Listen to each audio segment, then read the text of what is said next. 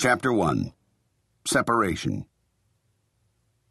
Somehow, I entered into many of my biggest deals over the years in May. The cycle seemed as regular as the seasons. Another year, another deal. My colleagues insisted I'd purposely announce an acquisition by Memorial Day simply to wreck their summer vacation plans and demand that we roll up our sleeves with yet another big merger. Looking back on my very first deal, though, I barely could have imagined possessing that sort of sway over other people's lives. For four years, my friend Arthur Carter and I dreamed of starting our own company. Arthur was a fledgling investment banker at Lehman Brothers, while I had made my way from Bear Stearns to Burnham Company as a young stockbroker. Commuting into Manhattan each morning to our respective jobs, we talked incessantly of pooling our resources and opening our own business. It was the late 1950s. I was in my mid 20s. We were young, optimistic, and infused with self confidence. As we imagined our new business, we looked to Allen and Company, the prestigious merchant bank. Charles Allen had made a fortune investing in startup companies. We were drawn to that sort of enterprise, but knew we didn't want to stop there. I had experience selling securities to individuals and figured a brokerage business alongside a merchant bank would cover our day to day operating costs. To produce sufficient cash, we brought in two additional partners, Roger Berlind and Peter Potoma. Roger and Peter could be relied upon to generate a steady stream of business, while we'd hunt for the episodic and lucrative investment banking deal. Opening day for Carter, Berlind, Potoma, and Weill was thrilling. It was May 2nd, 1960. We had found a small, no frills office with an address that oozed respectability 37 Wall Street. Conscious of our young age, we were all in our 20s, Peter Potoma had suggested that we buy hats and black umbrellas so that we might appear older. After all, with our own money on the line, credibility would be more important than ever. Shortly after we set up shop, the four of us and our wives convened at Arthur's home to celebrate. We all openly shared our aspirations. To this day, I remember the others repeatedly stressing their desire to become wealthy. What I remember most from that dinner was my declaration that the money should be secondary. What mattered more to me was building a great firm, one that would lead the industry, employ lots of people, endure over many years, and, importantly, command respect. Setting off with my new partners amounted to a genuine coming of age. Being my own boss was empowering and nerve wracking all at the same time. It allowed me to dream, but it also instilled discipline, self confidence, and a work ethic the likes of which I had never consistently mustered before. I was born on March 16, 1933, and lived in a modest three story home in the Bensonhurst section of Brooklyn until I was 10. My mother's parents owned the home and lived on the first floor with my Aunt Rose, while my family lived in two bedrooms on the second level. My maternal grandfather had grown up in what is now Poland, but then was part of Russia. Falling in love, my grandfather married my grandmother and settled in a village northwest of Warsaw. Before long, with three of their five children born, including my three year old mother, they emigrated to the United States, entering through Ellis Island in 1908. I don't know the story of how my grandfather went from being a penniless newcomer to his later prosperity.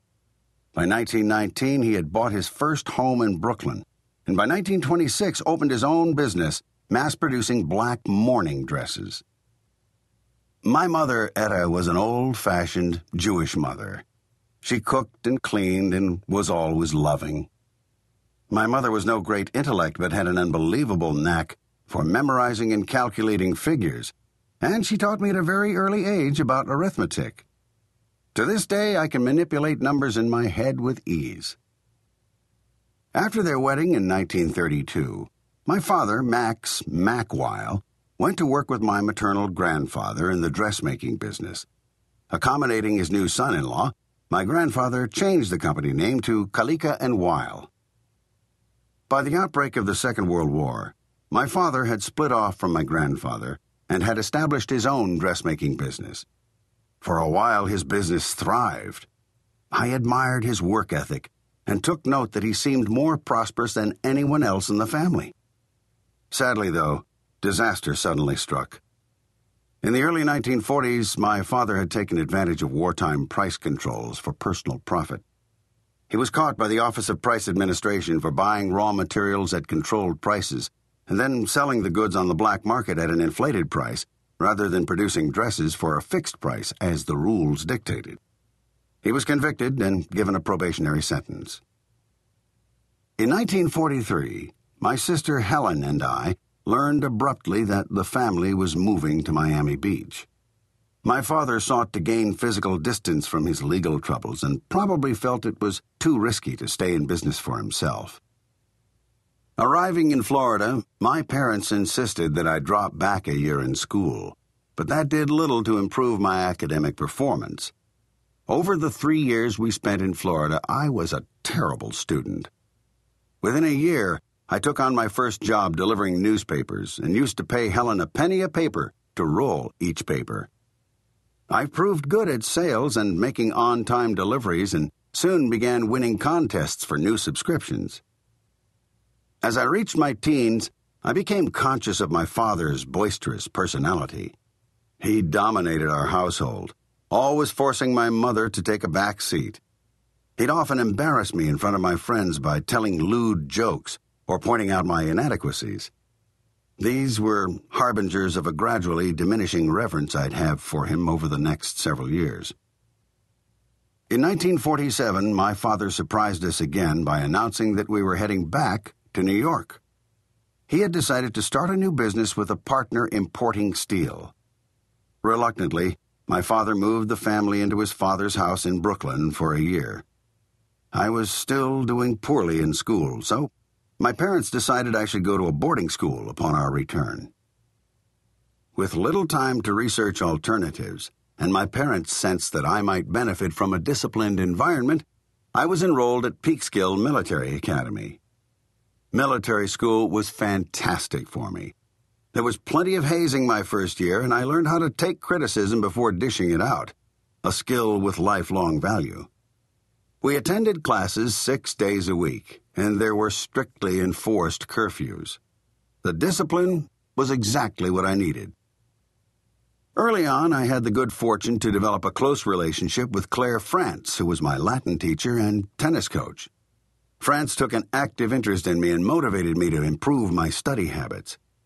He worked with me both in the classroom and on the tennis court, and tremendously boosted my self confidence. By my second semester, my academic performance had begun to improve. By the third term, I really took off, and my grades consistently ranked in the top two or three out of a class of 35. One year, I ranked top in my class and earned high honors. With France's steady encouragement, I worked at my tennis game with passion and soon excelled.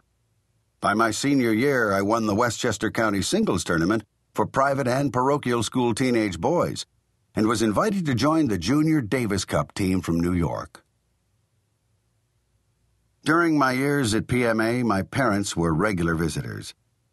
Chomping on a big cigar, my father would typically beckon my friends and regale them with stories and jokes. I was embarrassed and proud all at the same time. By now, my father was engaged in his steel importing business. To outward appearances, the business seemed hugely successful as my father lived extravagantly. I learned later, though, that all was not as it seemed. Working at the company one summer, I noticed my father and his partner seemed constantly to be in a competition on who could run up the largest expense account. I thought such a practice represented a bad culture for building a business, and it troubled me that the company was absorbing personal expenditures. These were observations that would only hit home in later life. For the most part, I respected my father greatly in those years and felt he could offer me important life lessons. Indeed, during another summer, he arranged a job for me in a pocketbook factory doing piecework, installing metal fasteners. All my co-workers were hard-working and friendly minorities, who I realized were locked into their menial jobs. My father made a point to tell me, if you don't do well in school, this is the type of job that will be available to you. On another occasion, he put us up at the fancy Mayflower Hotel in Washington. Seeing how I enjoyed the luxurious appointments, my father stressed that as an adult, you'll only get to enjoy such nice things if you're willing to work very hard. These were simple statements, but somehow the words hit home.